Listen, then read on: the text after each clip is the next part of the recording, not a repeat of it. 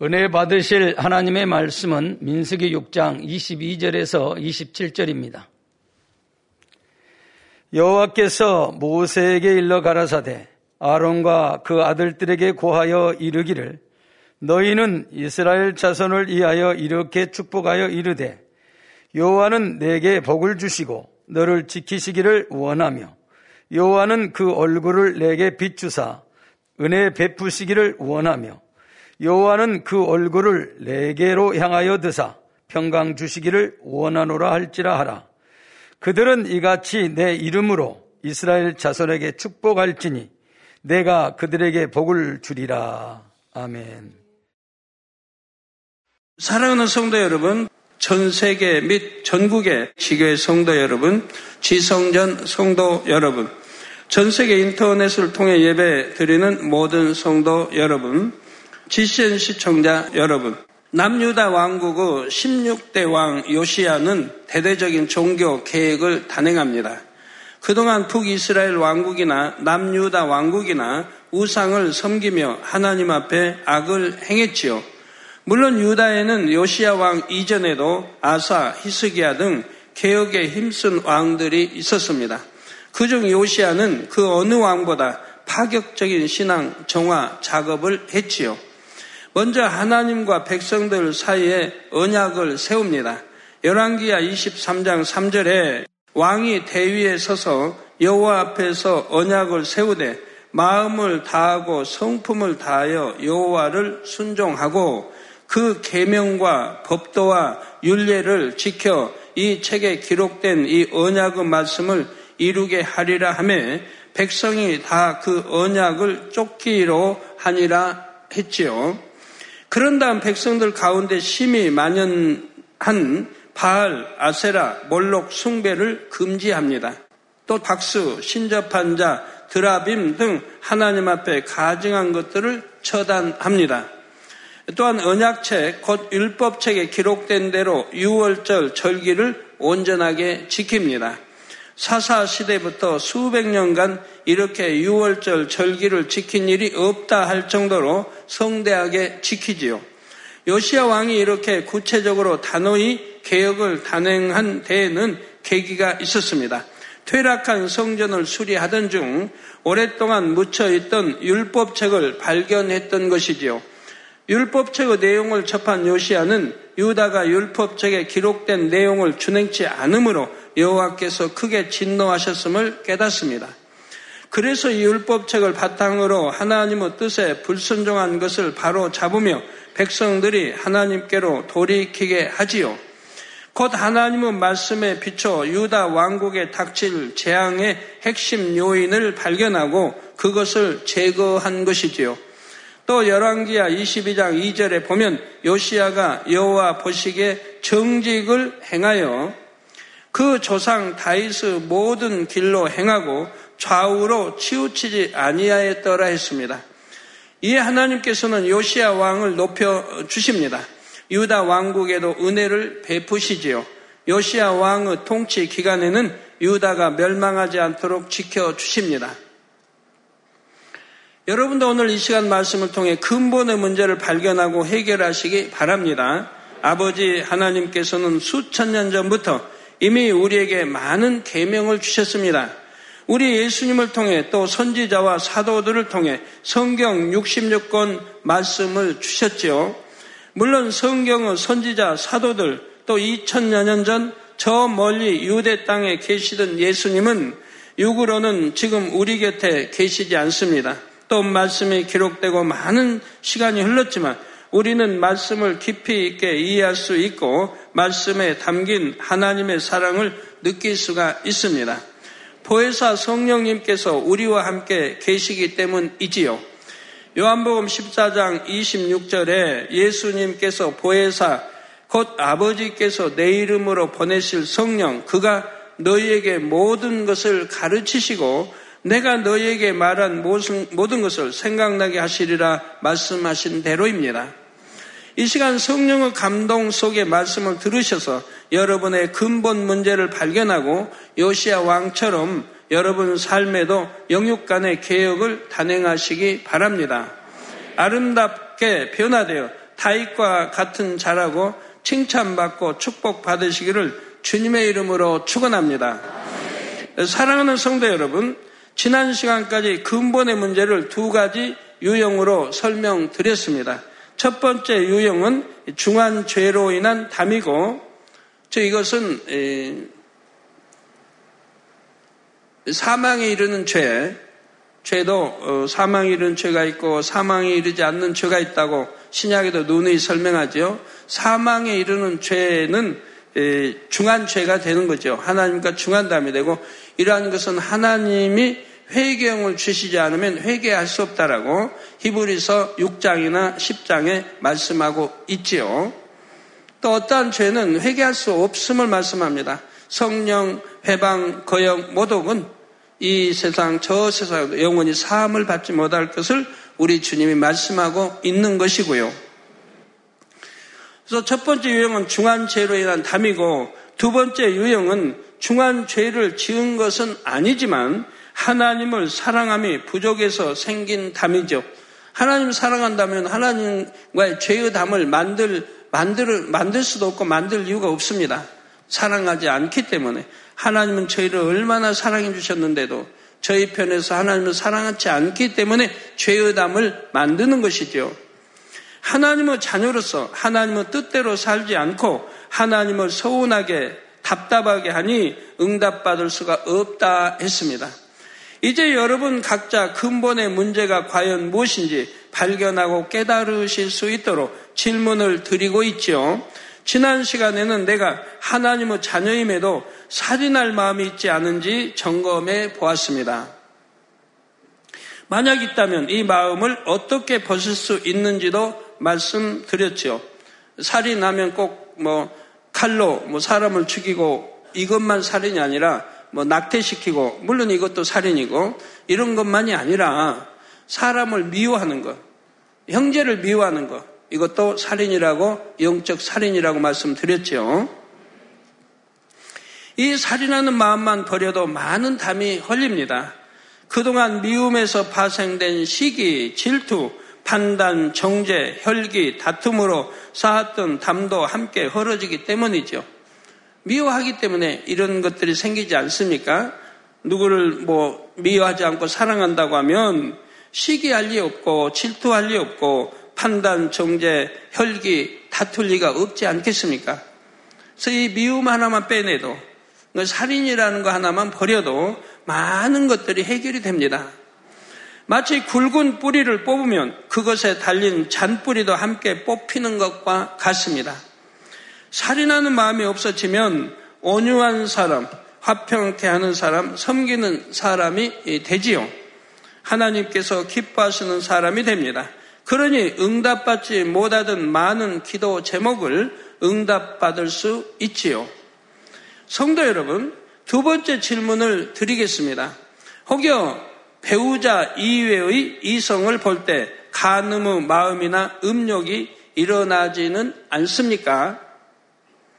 사랑하는 내 아내 혹은 내 남편이 있는데 왜 다른 이성을 보고 이런 마음을 품어야 하는지요?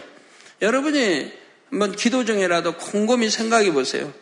나는 분명히 사랑하여서 내 아내를 얻어 결혼했고 나는 분명히 사랑해서 내 남편과 결혼했는데 왜 다른 남자, 다른 여자를 내 마음에 품어야 하는지, 왜 가늠해야 되는지, 왜 음욕이 생기는지를 한번 생각해 보시고요. 우리 젊은이들도 앞으로 결혼하면 사랑할 아내가 있고 남편이 생기는데 왜 다른 남자, 다른 여자를 마음에 품고 어, 음욕을 하는지 또는 행함으로까지 죄를 짓는지 한번 점검해 보시기 바래요.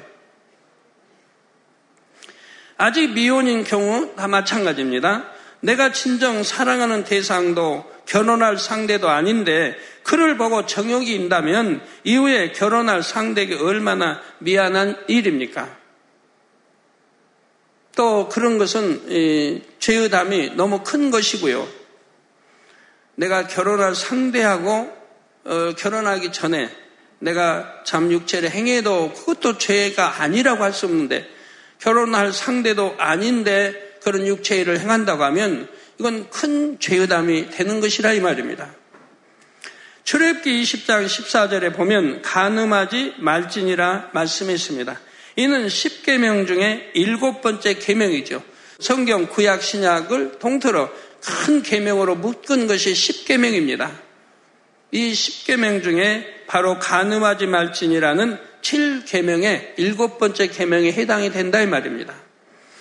데살로니가전서 4장 3절에서 5절에 보면 하나님의 뜻은 이것이니 너희의 거룩함이라 너희의 거룩함이라 즉 하나님이 우리에게 원하신 뜻이 뭐예요? 너희의 거룩함이라 곧 음란을 버리고 음란 자 이런 걸 가지면 이제 거룩함이 상실되죠. 음란을 버리고 각각 거룩함과 존귀함으로 자기의 안에 취할, 취할 줄을 알고 하나님을 모르는 이방인과 같이 세욕을 쫓지 말라 했습니다. 저기 이렇게 이방인들이 취하는 하나님을 알지 못해 지옥과 천국을 알지 못해 심판이 있음을 알지 못해 그래서 범죄하고 산다 이 말입니다. 이런 이방인과 같이 세욕을 쫓지 말라고 말씀하고 있죠. 이방인은 이게 죄로 여기지 않기 때문에 죄, 죄인데도 뭐 심판을 받는다, 지옥 간다 이런 것을 모르기 때문에 이렇게 행하지만 이방인이 아닌 예수를 구세주로 영접한 하나님의 자녀들이라면 결코 이런 일을 해서는 아니 된다고 말씀하시는 거지요. 하나님께서는 자녀들에게 거룩함을 거듭, 거듭 강조하십니다. 그러니 간음, 음욕 이런 정욕을 다 벗고 거룩한 하나님의 자녀가 되어야 하지요. 이런 죄의 속성을 행위로 나타내지 않는다 해도 하나님은 자녀들이 이런 것을 마음에 품는 것조차 싫어하십니다. 그러니까 여자, 남자 하면 귀향이면 예배를 들을 때도 좀 남자는 남자끼리, 여자는 여자끼리 드리려고 해야 되는데 그냥 저 저기 누가 있으니까 저기 옆에 가서 앉아서 예배 드려야겠다 이런 마음도 품지 말 것이고요. 하나님 보시기에 좀 거룩하고 깨끗한 마음으로 예배도 드려지면 얼마나 좋습니까? 그래서 이런 죄의 속성을 행위로 나타내지를 않는다고 해도 하나님은 자녀들이 이런 것을 마음에 품는 것조차 싫어하신다 이 말입니다. 예수님께서는 마태복음 5장 28절에 나는 너희에게 이르노니 여자를 보고 음욕을 품는 자마다 마음에 이미 가늠하였느니라 말씀하셨고요. 저 여자와 육체를 행하지 않았다고 할지라도 여자를 보고 이렇게 음욕을 품는 자마다 마음에 이미 가늠을 했다 이 말입니다. 행함으로 취하지 않았어도 마음에 이미 가늠을 했다 이 말이에요. 그러니까 가늠하지 말라고는 10계명 중에 일곱째 이 계명을 어긴 것이죠. 이는 이제 갓 주님을 영접하고 말씀대로 살기 위해 힘쓰는 초신자의 경우를 말하는 것이 아닙니다. 말씀을 많이 들어서 하나님의 자녀가 이런 마음을 품는 것이 얼마나 합당치 않은지를 압니다. 신앙의 연륜도 있고 직분, 사명도 있습니다. 믿음이 있다 하고 하나님을 사랑한다 고백도 했습니다.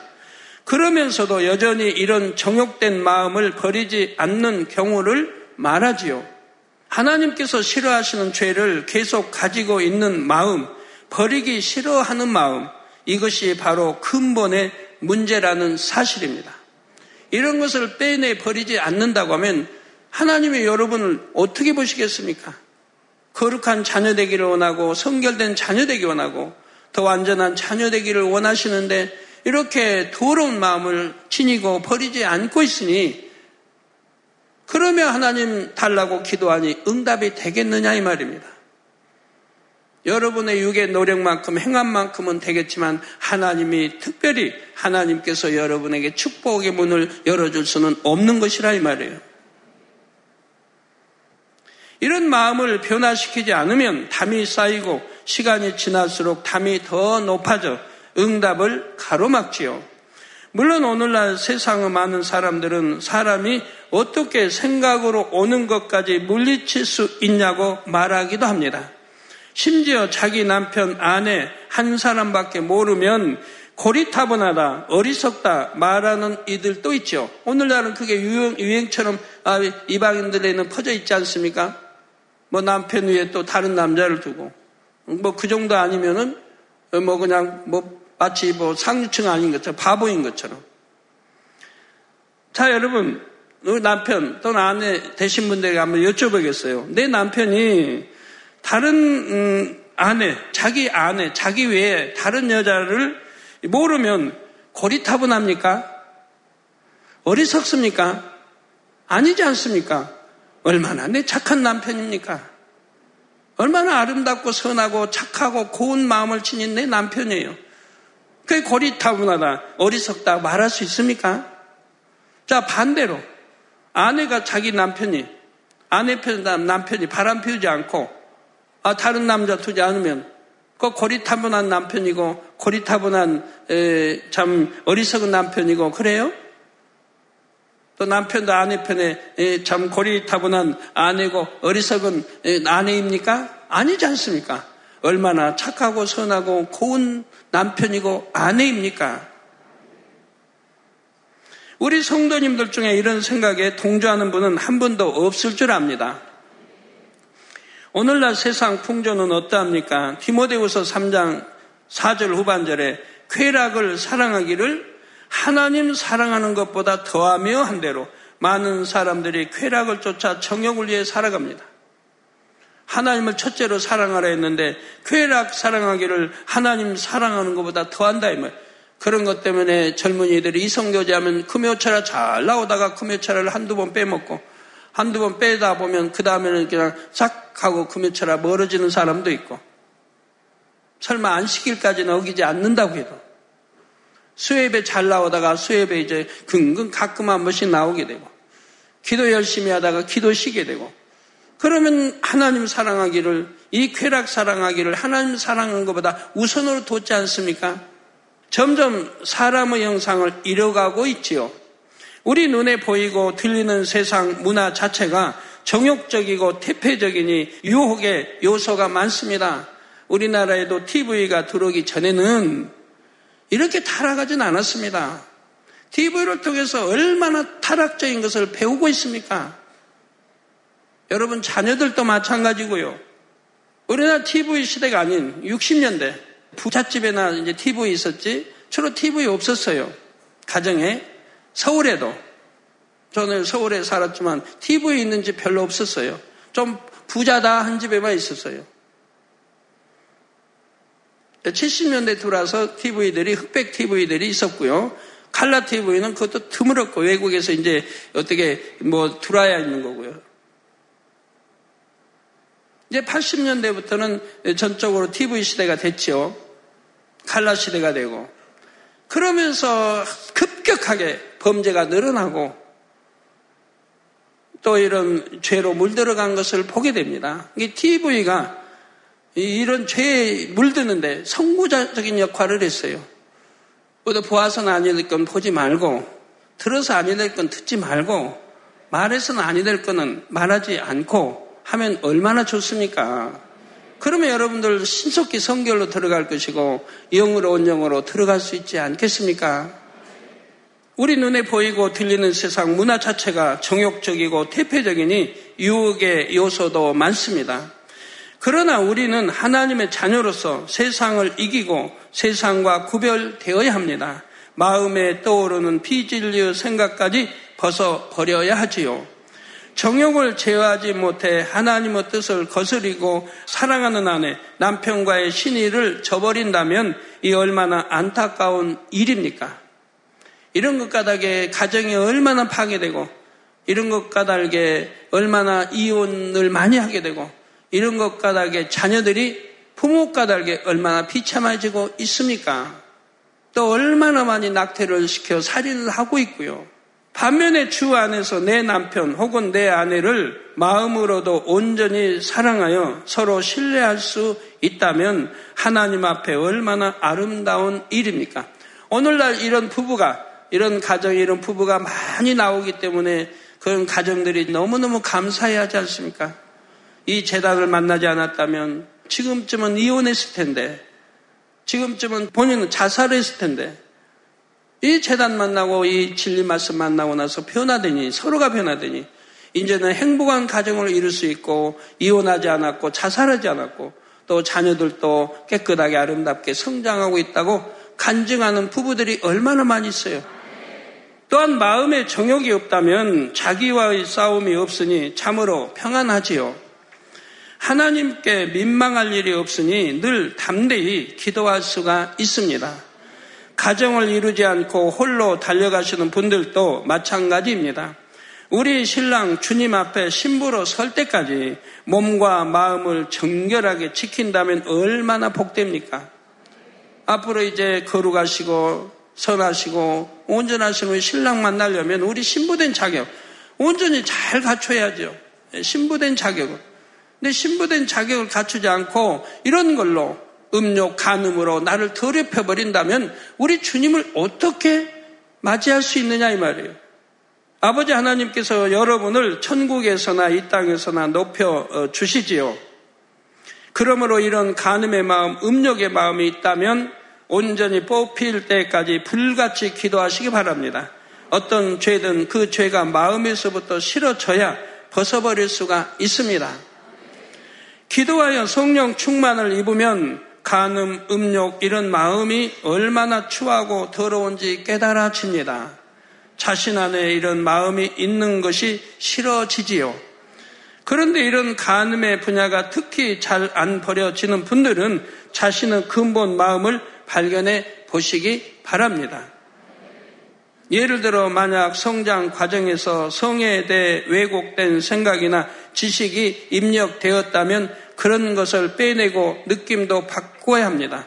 내가 왜 그렇게 성에 대한 왜곡된 생각을 가지게 되었는가를 예, 찾아보시고 발견해서 버리셔야 할 것이라 이 말입니다. 그래서는 아니 될 것을 지금 하고 있고 취해 나가고 있는 것이라 이 말입니다. 아, 오늘날 세상이 그러니까 이방인이 그러니까 그러나 이방인은 그래서 지옥을 향해 가고 있는 거 아닙니까? 그럼 나도 그렇게 따라해서 지옥을 가야 되겠습니까? 이제는 진리를 알고 천국을 알고 하나님을 알았으니 심판이 있음도 알았으니 이방인 같이 그렇게 따르지 말고 천국 가는 길을 가야 하지 않겠어요? 혹은 그동안 그릇된 가치관이나 생활 방식 때문에 죄를 죄로 여기지도 않는 경우가 있습니다. 그러면 이제는 오직 진리의 잣대로 모든 것을 바라보면 되지요. 나는 이런 간음의 마음이 없다 하시는 분들도 자신의 마음을 철저히 분석해 보시기 바랍니다. 깊이 들어가 보면 자신도 모르는 사이 이런 마음이 자리 잡은 경우도 있기 때문입니다. 예를 들어 동성 친구보다 이성 친구가 더 편하고 좋다고 하는 분들이 있습니다. 또 이성을 대할 때와 동성을 대할 때의 말투, 행동이나 표정이 각각 다른 경우도 있죠. 동성 같은 남자 남자 여자는 여자끼리 더 좋아해야 할 텐데 또 동성끼리 좋은 건 좋은데 동성 연애라고 하시는 분들 이런 건 결코 있어서는 아니 됩니다. 그 성경에 구약이 있는 대로 얼마나 하나님이 가증스러워 하시는지를 알 수가 있어요. 이 동성연애라고 하는 거 얼마나 하나님이 가증스러워 여긴다는 걸 여러분 아셔야 됩니다. 물론 이런 차이가 100%다 정욕에서 비롯된다는 뜻은 아닙니다. 다만 자신도 모르게 세상 문화에 젖어서 이성을 좋아하는 마음을 자연스럽게 여기거나 경계하지 않는 경우도 있음을 알아야 하지요. 이제는 하나님의 자녀로서 하나님을 사랑하기에 하나님께서 미워하시는 죄를 버리는 여러분이 되시기를 바랍니다. 옷을 빨듯 마음을 말씀의 물에 빨아서 지난날의 모든 담을 헐고 새하얀 마음으로 응답을 구하시기를 주님의 이름으로 부탁드립니다. 이런 것 때문에 응답 받지 못하는 분들이 많이 있습니다. 더군다나 해서는 안 될 진리를 알면서 또 일꾼이면서도 육체를 행했기 때문에 응답받지 못하는 분들이 너무 많아요. 어, 축복받지 못하고 어려움 당하고 병들고 재앙을 만나기도 하고 사업터 일터가 꼬이고 잘 안 되고 그런 분들을 제가 너무 안타깝게 보고 있는 거죠. 사랑하는 성도 여러분, 하나님의 말씀으로 깊은 마음까지 깨끗하게 하니 행복하시죠? 그러면 그렇게 말씀으로 씻어 깨끗하게 사시는 분들은 얼마나 행복합니까? 그러면 세 번째 질문을 드리겠습니다. 혹여 여러분 안에 도적의 마음이 있지는 않습니까? 출애굽기 20장 15절에 하나님께서는 도적질하지 말지니라 말씀하십니다. 10계명 중 여덟 번째 계명이죠. 이것도 아주 중요한 계명이라 이 말이에요. 도적질하는 거 하나님이 얼마나 싫어하신다는 거 여러분 아셔야 된다 이 말입니다. 도적의 마음이란 나무 것을 탐내는 마음입니다. 이 마음의 저변에는 내가 수고하지 않고 취하려는 욕심이 자리하고 있지요. 나에게는 도적질할 마음이 없는데 확신하시는 분들도 한번 깊은 마음까지 점검해 보시기를 바랍니다. 예를 들어 저는 믿음의 형제끼리 돈 거래를 하지 않는 것이 하나님의 뜻임을 개척 때부터 지금까지 거듭 강조해왔습니다. 제가 하나님께서 제가 82년 개척할 때 이 두 가지를 강조해 주셨어요. 단둘이 차 타지 못하게 하라. 믿음의 형제끼리 동거래하지 못하게 하라. 저는 그때는 그게 이해가 안 됐어요. 아버지 주신 말씀이니까 당연히 선포하고 가르쳐 왔지만 왜 그러실까? 가다가도 아 누가 있으면 차도 태워서 아, 직장에 보내기도 하는데 단둘이 차 타지 말라. 또 돈 거래하지 못하게 하라. 그런데 이제 목회를 하면서 쭉 보니까 이게 얼마나 많은 범죄를 낳고 있는지요. 단둘이 차 타고 다니면서 간음에 음욕, 그러다 결국은 육체일로 행하는 걸 보게 되고 대부분이 그런더라면 대부분이 정말 깨끗한 마음으로 단둘이 차 타도 아무 문제 없이 이런 경우는 극히 드물더라 이 말이에요. 그리고 동거래함으로 인해 얼마나 교회 많은 교회도 문제를 일으켰지만 여러분 가정이 어려워졌습니까? 해년마다 강조를 해도 그래도 해년마다 그런 사람들이 발생하고 그래서 서로가 어려워지죠. 빌려준 사람도 또 받은 사람도 같이 어려워지고 있더라 이 말이에요. 즉 하나님 말씀에 불순종하니까 하나님이 외면하시니 원수마귀 사단이 가지고 놀더라 이 말입니다.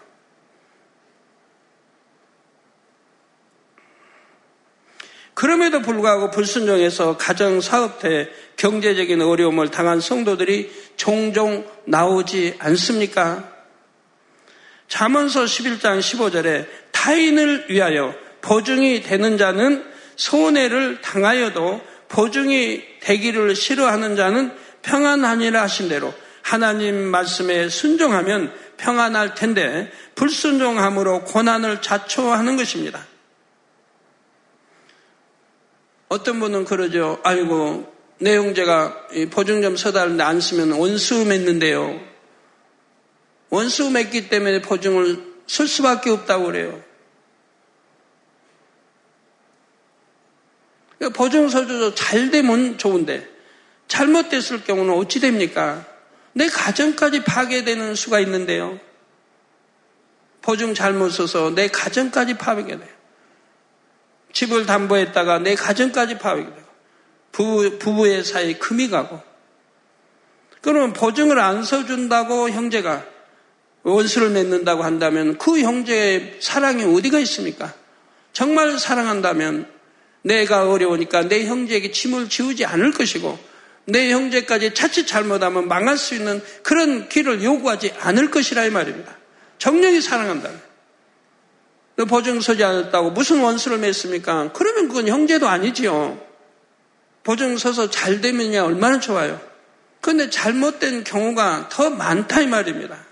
그러면 왜 알면서도 불순종을 합니까? 더군다나 하나님 말씀인데 많은 수익을 올려 교회의 힘이 되자는 미혹에 넘어가는 분들도 있습니다. 진정 하나님을 사랑한다면 말씀에 순종하지 않겠습니까? 더구나 단에서 나온 말씀 순종하지 않겠습니까? 결국 깊은 마음을 점검해 보면 수고 없이 많은 이득을 취하려는 욕심이 작용함으로 불순종하게 되었지요.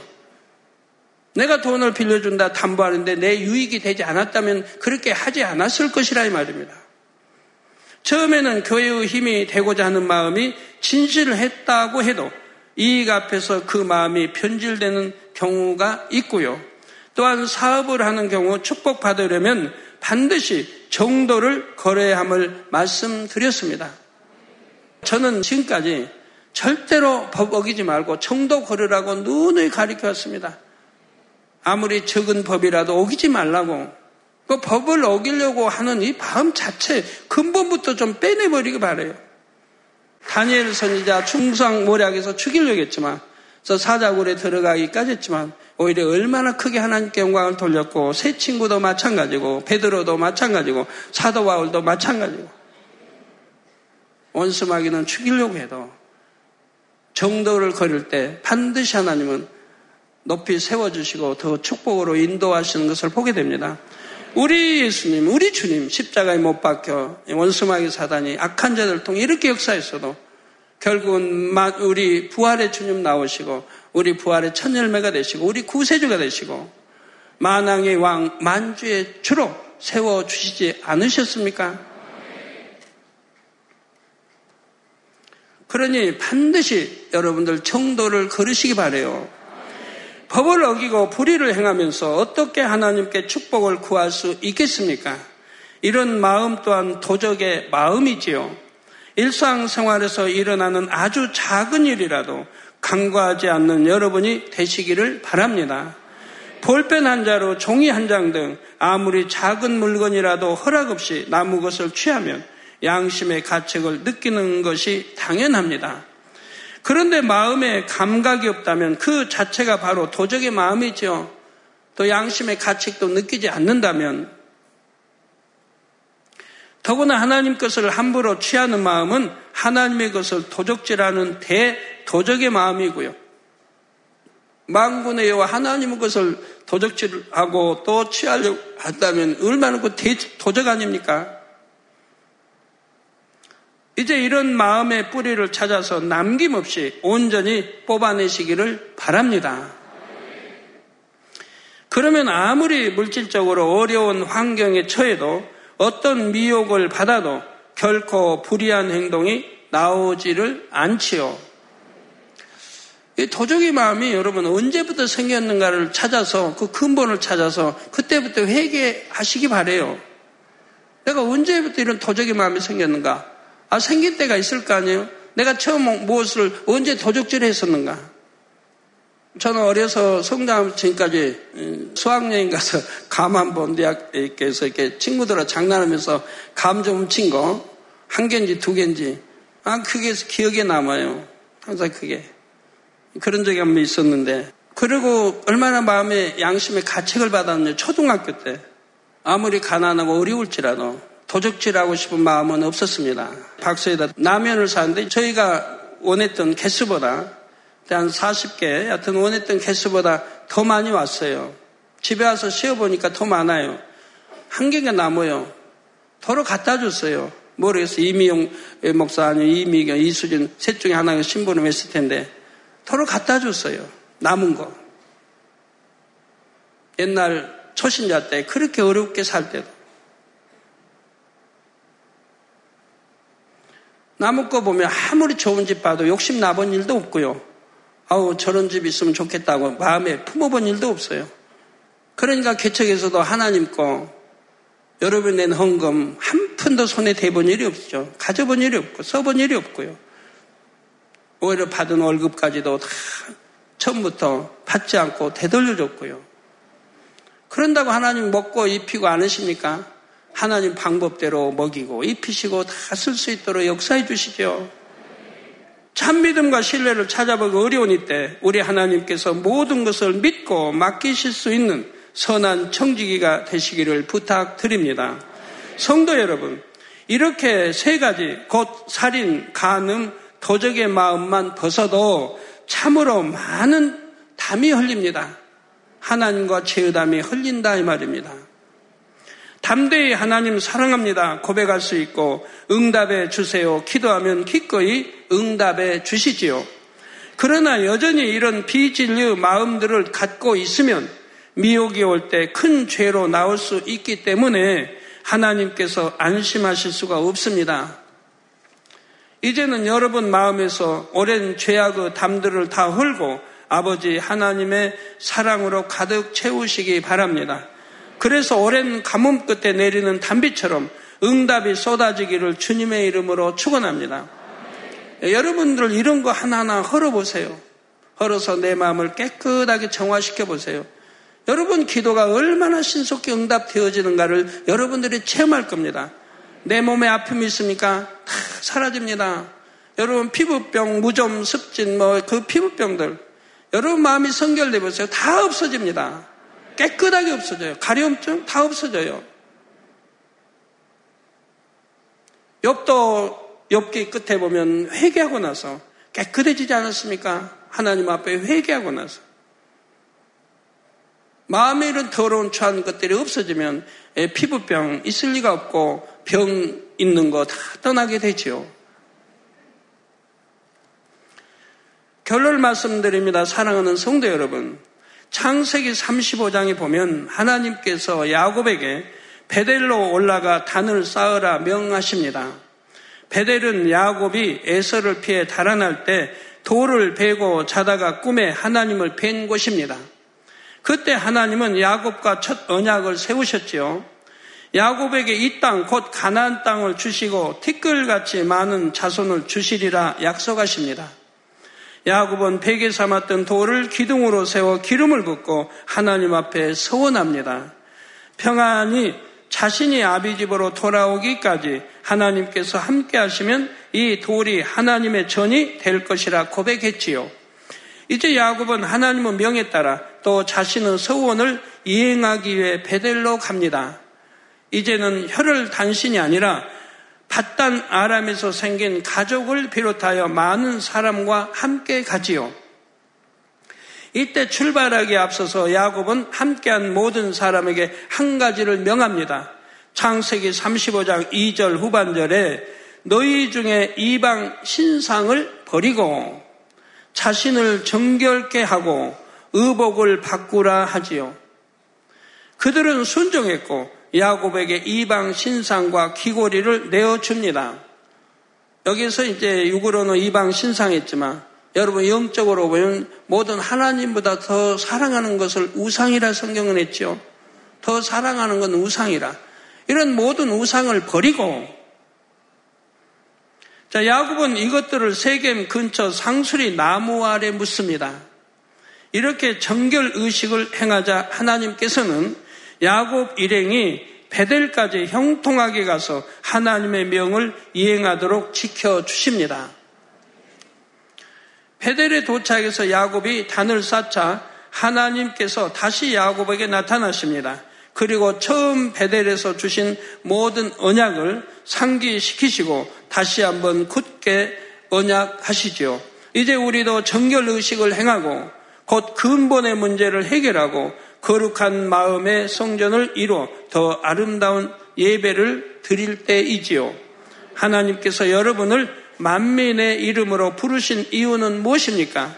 단순히 개인적인 축복만 주시려는 것이 아닙니다.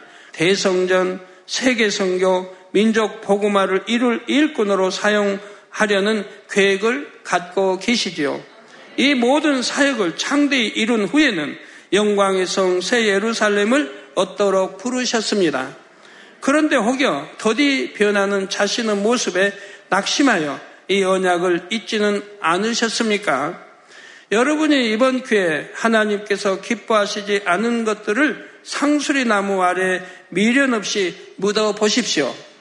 상수리 나무는 영적으로 믿음을 상징하지요. 믿음으로 기쁨으로 버리시기 바랍니다. 아브라함이 하나님의 약속한 무별같이 이런 약속들을 상수리 나무 밑에서 꼭 번제 단을 쌓았던 것입니다. 왜요?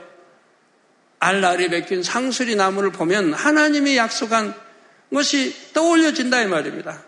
저렇게 무수한 상수리의 알처럼 내 우손이 그렇게 되리라는 거예요. 그 밑에서 우리 아브라함은 항상 번제 재단을 쌓았다 이 말입니다. 그걸 바라보며 그 믿음을 키워간 거예요.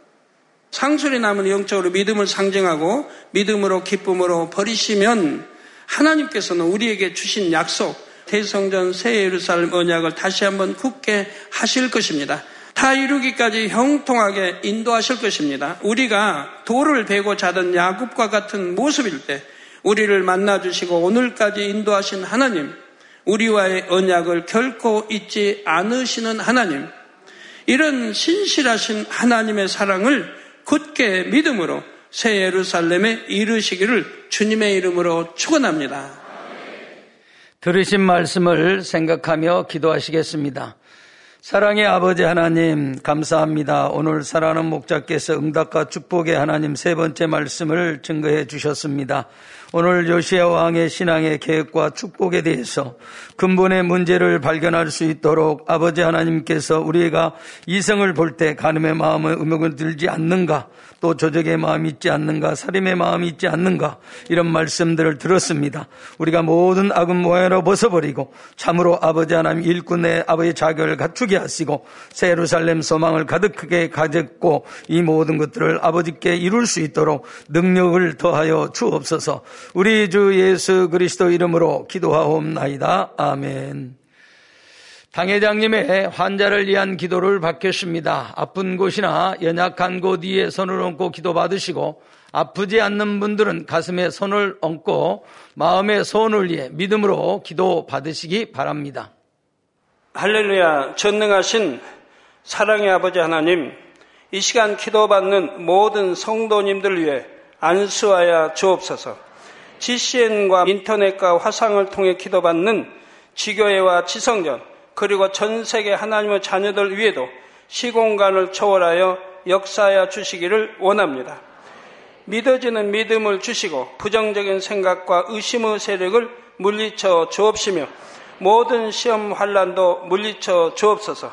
머리부터 발끝까지 오장육부 뼈 마디마디 온몸의 신경 조직 세포 등 아픈 곳마다 성령의 불로 불로 태우시고 근본의 빛으로 역사하여 주옵소서. 예수 그리스도의 이름으로 명하노니 원수마귀 사단 모든 질병 균 연약함아 물러가라 빛이 여임하라 모든 불치 난치병도 성령의 불로 태워 깨끗게 하여 주옵소서. 말라리아를 비롯한 모든 풍토병도 물리쳐 주옵소서. 감기, 기침, 열, 몸살, 독감 등 각종 유행성 질병도 다 물러가라. 어떠한 유행성 질병 균도 틈타지 않게 지켜 주옵소서.